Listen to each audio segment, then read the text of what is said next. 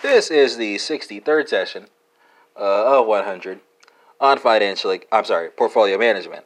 And here we're going to talk about the Elliott Wave Theory, and as well as Fibonacci numbers. So what is the Elliott Wave Theory? Well, in nineteen thirty-eight, um, uh, Elliott proposed that the market moves in regular cycles or waves. So uh, four things to note here. First, in a bull market, the market moves up uh, in, fir- in five waves um, called impulse waves uh, in the following pattern.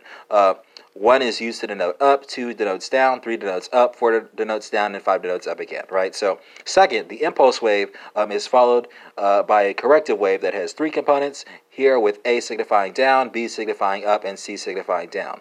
Uh, third, the same pattern is um, reversed in a bear market. And finally, uh, each wave can be broken uh, into smaller waves, starting with the largest uh, grand supercycle, which takes place over centuries. Um, waves can be broken down into supercycles, cycles, and subcycles, which take place um, over shorter and shorter intervals, right?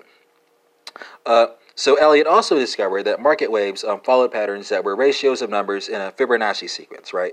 And there are four things, again, that you want to note here. First, um, positive price movements would take prices up by a factor equal to the ratio of a Fibonacci number with its preceding number. Uh, second, uh, negative price movements would reverse prices by a factor of a Fibonacci number to the next number. Uh, third, Elliott Wave Theory is used along with Dow Theory, Trend Analysis, Pattern Analysis, and Oscillator Analysis to forecast, uh, forecast, I'm sorry. market movements. And finally, um, the biggest advantage um, of all this um, complexity is that it can be applied in short-term trading as well as long-term economic analysis. And that concludes this sixty-third session uh, of one hundred on financial accounting. I'm sorry, portfolio management. That's a neighboring podcast.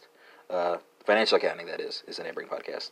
Uh, not ruling out the possibility of bonus sessions.